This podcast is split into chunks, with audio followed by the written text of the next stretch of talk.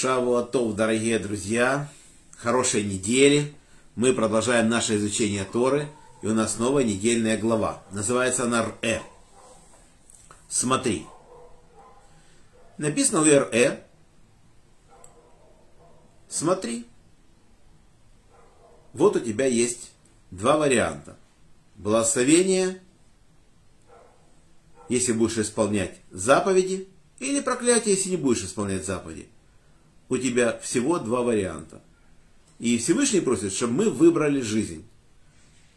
Жизнь – это исполнение заповедей, это добро, а смерть – это идти наперекор заповедям, выбирать зло.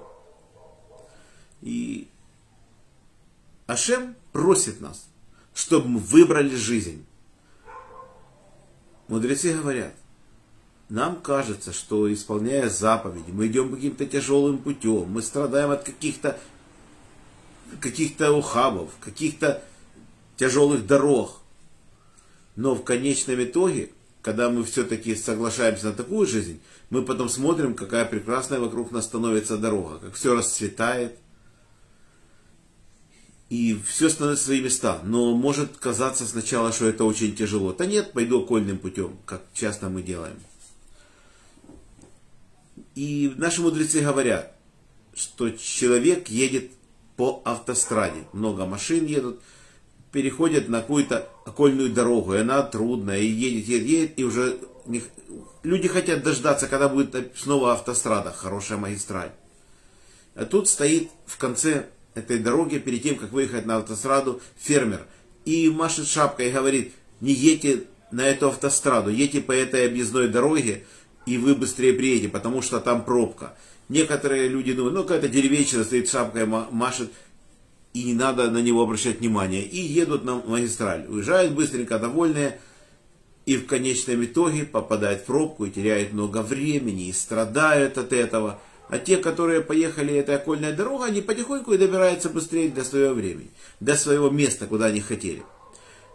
И это также и похоже похоже на эти заповеди, которые мы думаем, что мы обойдем их стороной и не будем выполнять, и ничего они собой не представляют, ничего вроде это не такие значительные заповеди, но в конечном итоге мы получаем то, что пишет Тора. Выбирай все-таки лучше благословение. Всевышний нас просит выбирать благословение.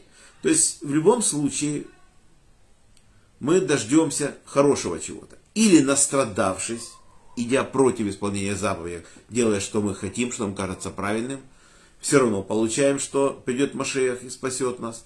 Или выполняем заповеди и уже без страданий получим то, что мы хотим. Хотя кажется этот путь более тяжелый. Вот так вот. И Всевышний это просит. Вы должны верить, что если я написал Торе так поступать, поступайте так. И за каждую заповедь идет определенная награда. Пишется, что хотя временами дорога Торы и заповедей может казаться мучительной, она тем не менее приведет вас к вашему предназначению. Кроме того, кажется, что эта дорога, пока вы не вступите на нее ухабисто, извилисто, но скоро вы поймете, как она живописна и удобна. Дорога греха поначалу может казаться более гладкой, но в конечном итоге по ней нельзя будет пройти, поэтому выбирайте благоразумно. Комментаторы поясняют, что все дороги ведут к признанию Ашема. Человек может пойти путь прямым путем, то есть по своей воле, и при жизни признать Ашема. В противном случае его душа вынуждена будет признать истину, понеся наказание после смерти. Наши мудрецы предупреждают, не позволяйте нашему, вашему побуждению козлу убедить себя, что вы найдете убежище в могиле это трактат а вот, поучение отцов, 4.29. Для человека лучше провести жизнь, повинуясь Ашему. У нас есть такая вещь, мудрецы говорят. Царь послал свою слугу за рыбой. Слуга купил рыбу, которая уже была с запахом. Царь говорит, ну тогда сам съешь эту рыбу. Или уплати мне, верни за нее деньги – или получишь удары плетью.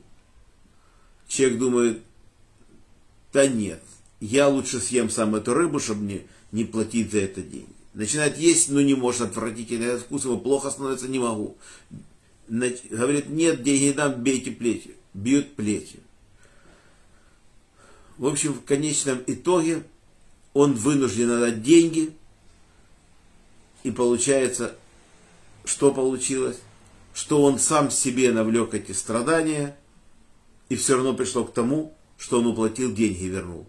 Так зачем нам поступать неправильно, если Тора пишет нам правильный путь, выбирать вот такой вариант, чтобы настрадаться и все равно прийти через страдания, когда можно просто получить награду за те заповеди, которые мы выполняем, даже если кажется, что трудно. Вот так. То есть это глава Э. А на сегодня наш урок заканчивается. Урок был дан за поднятие души моего папы Яков бен Ахумова, дяди Владимир бен Григорий, моего брата Павел бен Ихил, Хая Малка бат Йосиф Мира бат Авраам, Роза бат Михаил, Самуил бен Герш, памяти Ури бен Харитон, Мендель бен Мендель, за здоровье Светлана бат Клара, Шимон бен Ицхак, Борис бен Мария, Анна бат Ривка, Полина Пер бат Соня Сура, Лена бат Клара, Женя бат Ида, Анна бат Елена, Евгений бен София, Двойра бат Мириам, Моисей бен Ева, Иримана бат Двойра, Йосиф бен Раиса, Инесса бат Маэль, Евгений бен Берта, Евгений бат Ита, Фина, Фима, Фира бат Анна, Геннадий бен Елена, Леон бен Клара, Татьяна бат Сара, Ида бат Рива, Вадим бен Татьяна, Юлия бат Бела. Замазал Парнаса Сгула, Ирина Батури, Арон Рия бен Ури. Хороший дух Арон Рия бен Двойра, Денис бен Нахум, Авигаль бат Сара.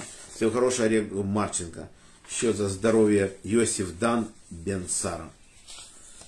На сегодня наш урок заканчивается. Всем браха парнаса кавана мазал то, что мы это время не грешили, учили Тору.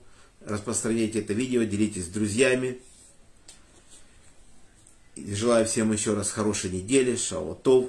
До следующей встречи. Надеюсь, она состоится завтра в 15.30. Шалом.